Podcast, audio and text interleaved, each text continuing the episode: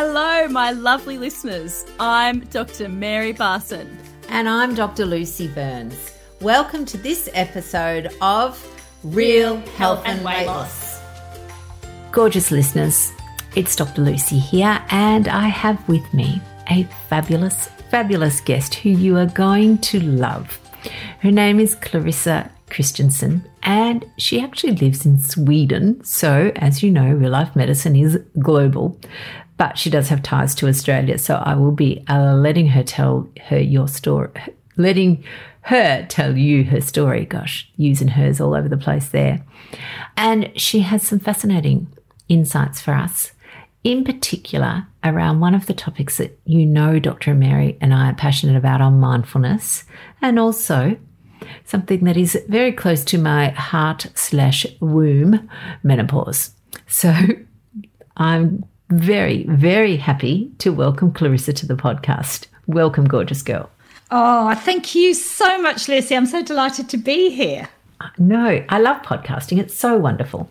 It is. It is. And you've been a great guest on mine. And it's so nice in this world that we can give back to each other. Absolutely. I love, I just love the idea that we can have very deep, meaningful conversations and just share them with the world. Absolutely. So, lovely. Tell us your story. Tell us a little bit about you. We would like to hear about Clarissa Kristjansson.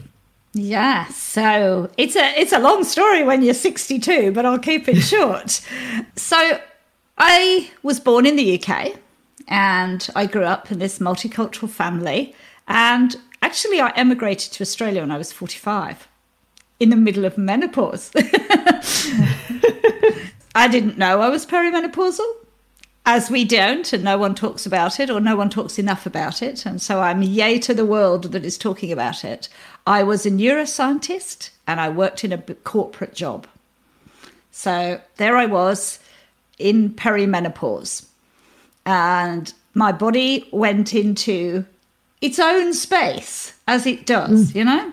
Yeah, absolutely. And I'd had a lot of anxiety all my life. I had a lot of trauma as a child growing up.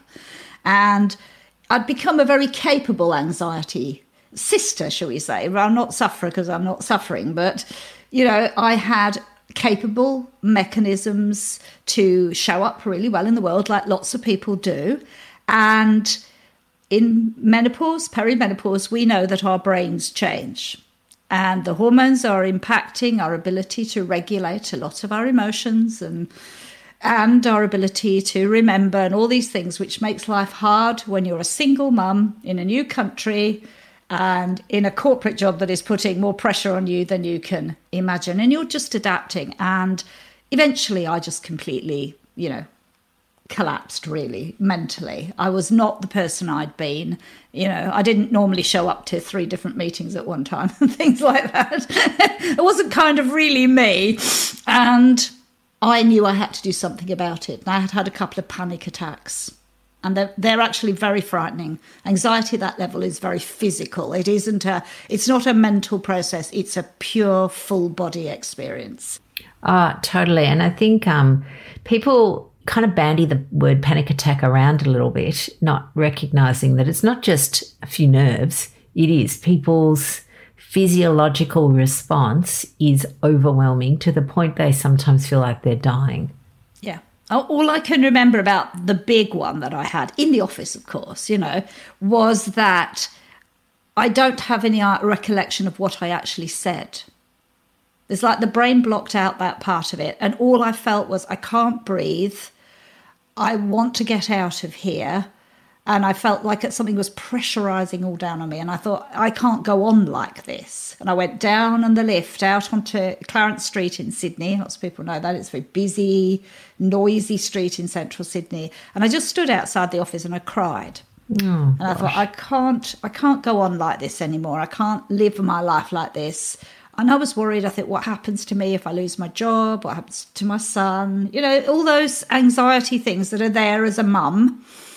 And I ended up meeting a wonderful person just by coincidence. Life is like that. It had nothing to do with mindfulness or mental health whatsoever. But you know, life is sometimes has that. And I met her, and she was this calm, collected person. I thought, I wonder why she's like that. She belonged to an organisation called Open Ground. Now, if you're in Australia, you might know who Open Ground are. They're a huge mindfulness training organisation run by Tim Goddard. She's a wonderful woman. She really is. And she's also a psychotherapist and a yoga therapist.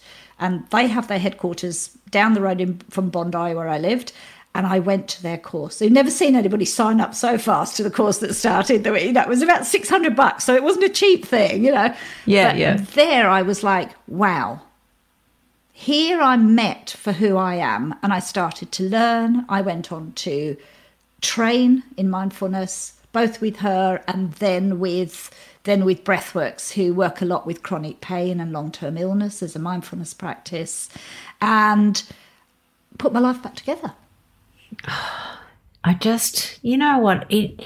I know people hear me talk about the the universe, and it's not very doctory, but I just sometimes think that things happen, and you know, the student is ready, and the teacher appears, and that's exactly what happened with you. Literally, you ran practically ran into it.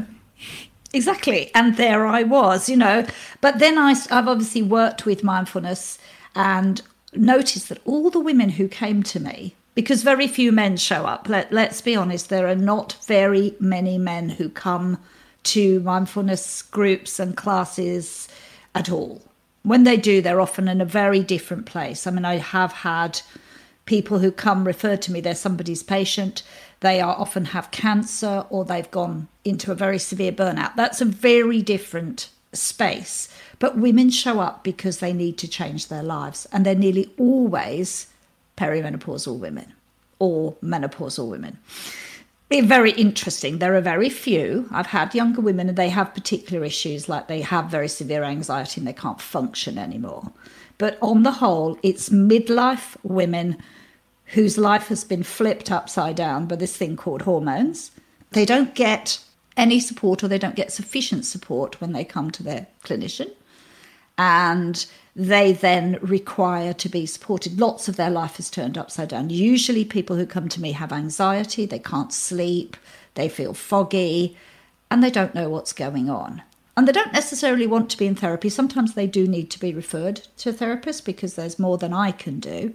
But that is what I work with every day now. And I have obviously women whose gynecological pain is quite significant, and I support clinicians there with a mindfulness program so that we can work through how they can have an additional part of meeting their pain while they're still undergoing treatment.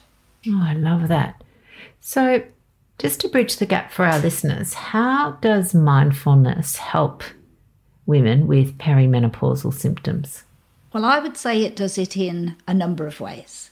The first thing is that it teaches us to be much more connected to our own body.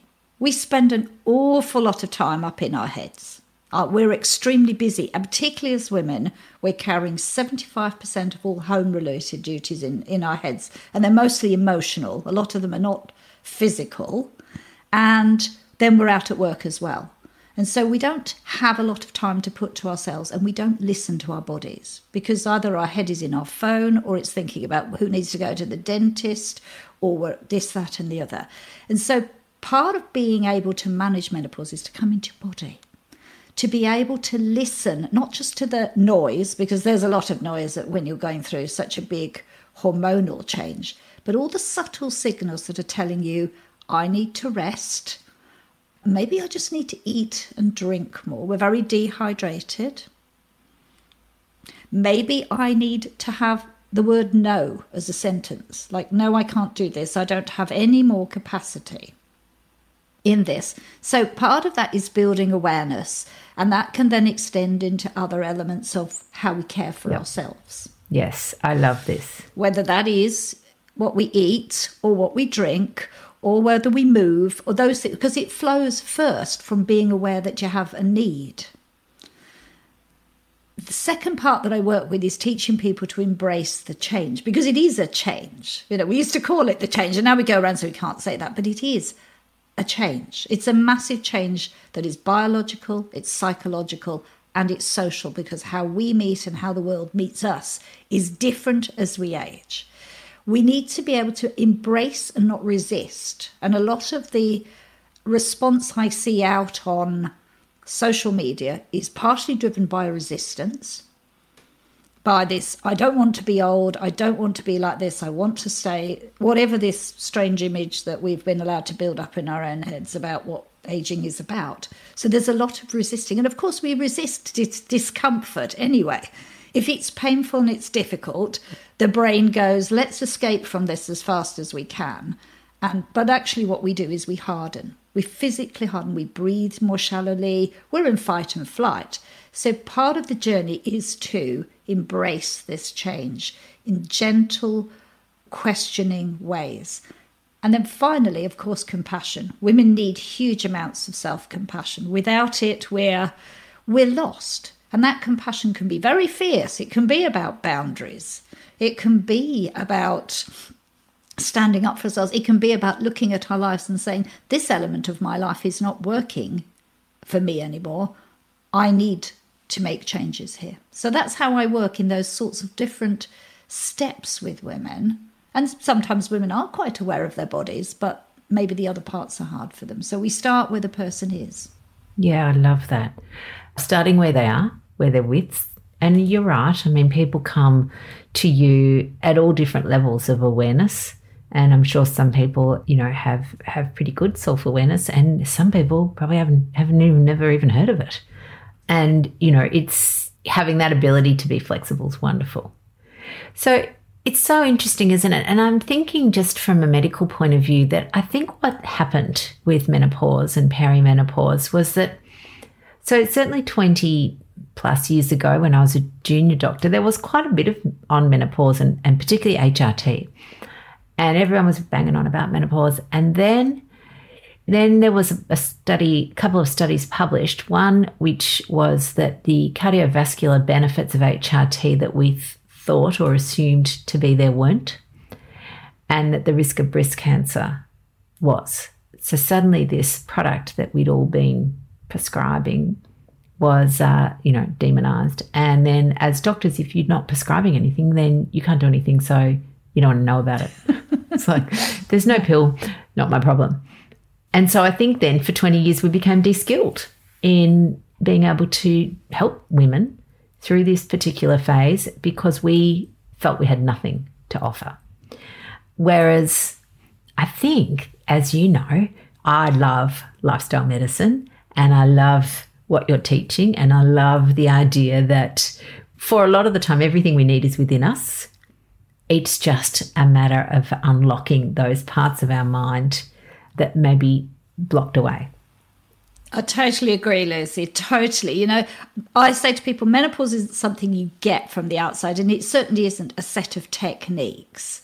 I mean, you learn how to become more mindful because you're not naturally, because that's just our system, the way we live our lives, it wipes that out. So you do need to learn to practice those things to bring yourself to a more mindful way of living but it's within you, it exists in you.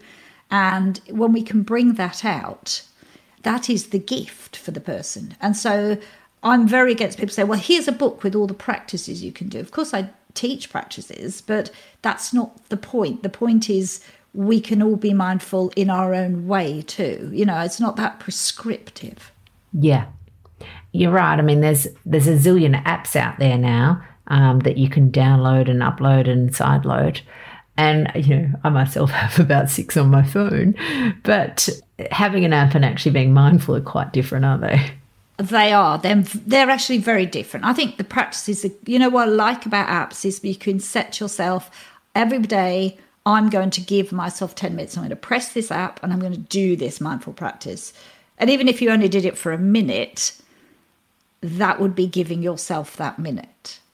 But we can be mindful out on a walk. We can be mindful while we're cooking, while we're eating our food, while we're just, you know, swimming. I have people to me who cannot be mindful and sit still. Well, I get them to move and be mindful then. There's mindful running. There are so many ways that we can check in with ourselves and say, How am I feeling right now? Yep. So, if someone was to ask you the definition of, of mindfulness, and I, I know, you know, I've Googled it and there's like a whole plethora of them, what's your definition? My definition is that you are able to be be present here and that whatever you're experiencing is okay because actually you're okay. Yes. Yes, I love that. In our current day and age where all, you know, everything around us is all built for comfort and pleasure. And we are complete comfort and pleasure seekers. And there's a whole industry that is built around bringing people comfort and pleasure. And then when we're in situations where that are perhaps not comfortable or not particularly pleasurable, we don't know what to do. No, we don't. We don't know how to meet discomfort because our immediate reaction in, in the way we, is that it's wrong. And we then do everything we can to resist and push it away. And sometimes we have to lean in. An awful lot of what I teach, particularly with people who have chronic pain, we teach people to lean into it. And that's very hard. You know, we're actually saying, what if you did? And they have approaches if we're ever in real life properly again in this world, you know, we're getting there again, is you get people to stand back to back to each other and just push against and see if something gives. Think of yourself leaning against a bale of hay and just push. Oh, it gives a little. And so the nature of a discomfort isn't as fixed and hard. So when we we meet that, we're like really hard against it. It's really tough. I'm going to push it away. I'm going to do everything, and over identify with it as well, which is what compassion helps us to break through. But if we actually were to notice our emotions, our physiological discomfort, we would notice that it's quite fluid actually, and that there are times when it is 100% without doubt but there are many times when it's not, and it's learning to capture those moments and to see the nature. And everything's changing. You might start the day feeling very sad, very angry. You might, somewhere in the middle of the day, have a moment of laughter and joy. And then you might find other emotions. So the whole time, everything is changing. And none of it's wrong, it just is. Absolutely what I love there is that you really highlighted the idea that it, everything does change. And, you know, what people perceive to be happy or pleasurable or comfortable emotions, they, they just come and go like the wind. But when we've got uncomfortable ones, we want to get rid of them as fast as possible, and shove them down with something, food, scrolling on your phone, you know, distracting yourself with some little something that's going to give you a bit of dopamine and you do the opposite of, of leaning in. You stuff it down and run away. Yeah, I call those behaviors secondary suffering. So the, we have maybe we have primary suffering, right? And that is our condition. It can be our hormonal, actual hormonal change in menopause. It can be your pain. It can be whatever it is. There is a primary suffering, which is the trigger point. But what we put on top is secondary suffering. And it's the secondary suffering that ends up causing a lot more pain, that what we call blocking or drowning behavior. So there are people who do exactly what you said. That's very blocking behaviors, where we over exercise, over shop, over talk, over scroll, over drink. So I just block out. Oh yes, do and and go further than that sometimes for some people. But that is a mechanism to block out the emotion, the pain that we have, whether that's physiological or, or, or psychological, but we're blocking it. We can't meet it. Or we can drown. And that's when I lie on the couch and I'm a victim and I just drown. I have no physical or no active way of blocking it or pushing it away. It just overwhelms me. And I notice that a lot with people who say have a chronic fatigue type problem, depression it's too much. I'm just I'm just gone. I'm just here and I can't do anything and they become helpless. Helpless and isolated. So, a lot of the work that we do in our mindfulness teaching is to work on the secondary suffering as a way of them being able to meet the primary one differently. Yeah. Oh, I totally. I love that. You are. You're absolutely right. I mean, you know, we develop various coping mechanisms for for many situations that are, are painful.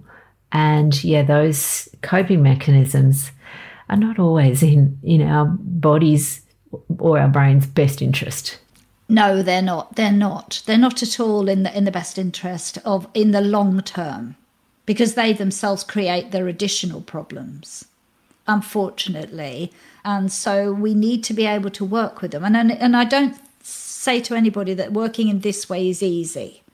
This requires commitment from the person and support and guidance from your team who are guiding you. And I think that people want a quick fix, as you said these days. And, and mindfulness, I hate to tell you, dear listeners, it's not a quick fix. I you know, we wish it was. It's a journey. And, you know, we're always meeting. Life is changing. It's a journey. And, and obviously, menopause is a journey. So, this is part of being on it and always working and, and meeting yourself just as you are in this day. Yeah. Yeah, I know. We humans, we, we are always looking for the, the loophole, the easy option, the quick fix, the, you know, just do it and do it once sort of thing. But it's not. It's an ongoing commitment to looking to looking after yourself. It is. It is. In ways I think that are helpful. And and the interesting thing I find, and I'm sure you do too, in you know, in this current world, everyone is talking about self care. They are going, you know, we're all doing hashtag self care everywhere. But for some people, you know, there's pictures of bubble baths and, you know, blocks of chocolate as part of self care. And that's just not it. No, it is not it. You're absolutely right. Sometimes self care is saying no. Sometimes self care is doing something you don't like doing or you've been avoiding. You know, I give the example that you might need to open those unopened credit card bills and take a look at where you are and say, can I financially actually cope where I am? Do I need to ring somebody to help me? Yes. Yes. That's self care. Those sorts of things are self care because it's parenting your inner child. It isn't layering on soothing stuff that distracts you, it's working on yourself. Yes, absolutely. I love that. Yes, it's parenting yourself or your inner child and actually sometimes it's not that much fun. Not always, no. It isn't always fun. I mean, and it can be quite significant. It can be that you may have to end a friendship, address issues in your relationships, change your relationship to food, as you and I know, Dr. Lucy, that it might be that you have to start saying, actually, I need to go and get some tests at my doctor's because I know something's not right, but I've been avoiding it. Yeah. Absolutely. Yes, relentless commitment to caring for yourself. Yes, that's real stuff. Not that the other stuff isn't nice, because we do need a bit of joy and, and love and happiness in our lives, but that's not the essence of true self care. Yes, absolutely. I love that. So, if people are, are, thinking about starting a mindfulness practice, what, what sort of tips do you give them?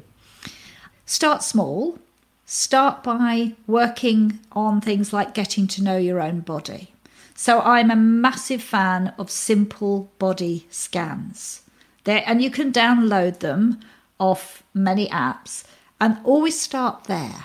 Start to have a relationship with this wonderful thing that's called your body that carries you around all the time and start seeing if you can tune into it.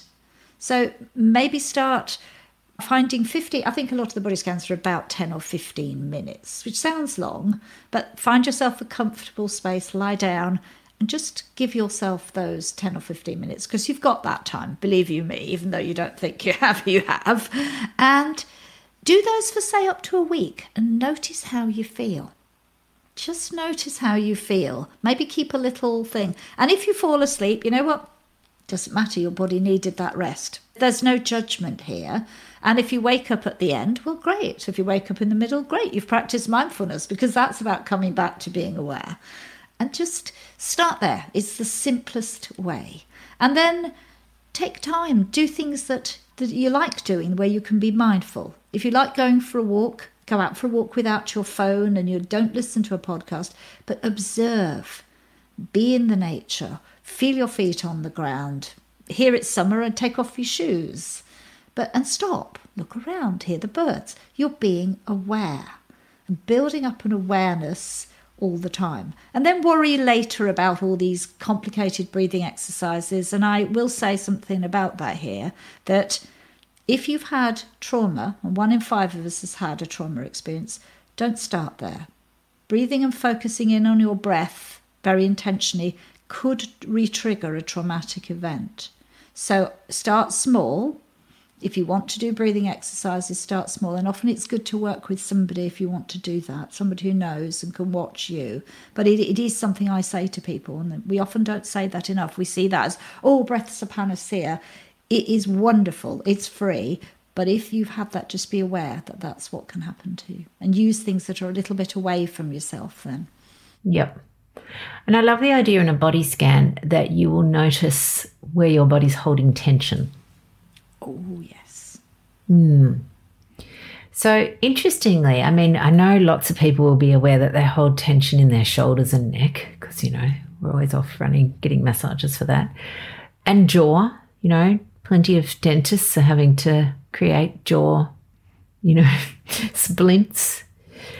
But I'm sure that you probably particularly if you're working with chronic pain, people know that pelvic pain, we often hold tension down in our pelvic floor.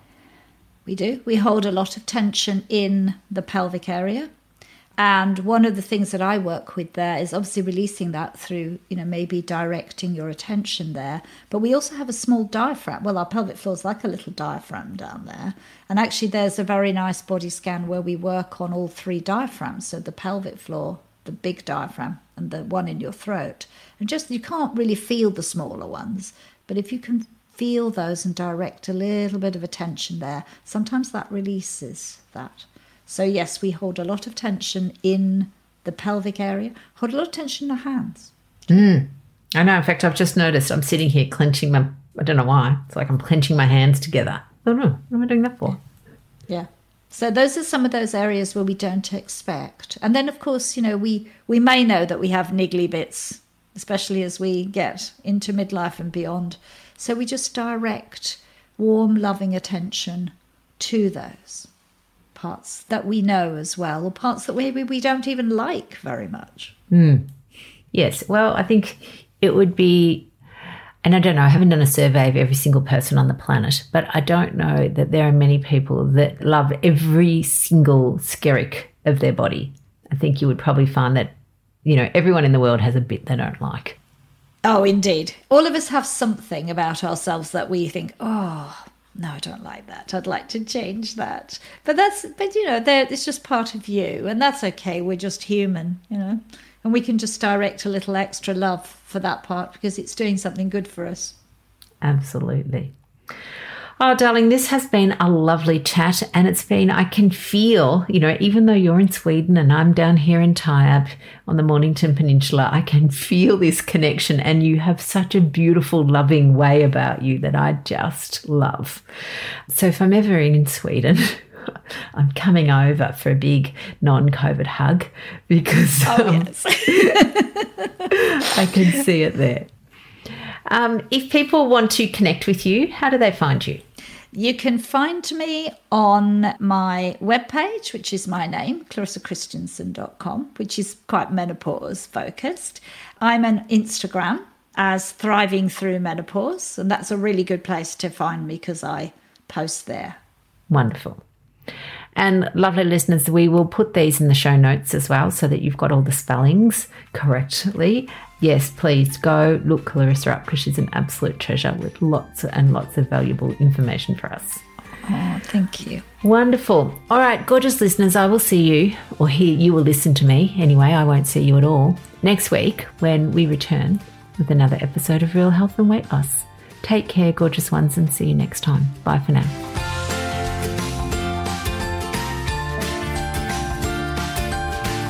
So, my lovely listeners, that ends this episode of Real Health and Weight Loss. I'm Dr. Lucy Burns. And I'm Dr. Mary Barson. We're from Real Life Medicine. To contact us, please visit rlmedicine.com. And until next time, thanks, thanks for, listening. listening. The information shared on the Real Health and Weight Loss podcast, including show notes and links, provides general information only. It is not a substitute, nor is it intended to provide individualised medical advice, diagnosis, or treatment, nor can it be construed as such. Please consult your doctor for any medical concerns.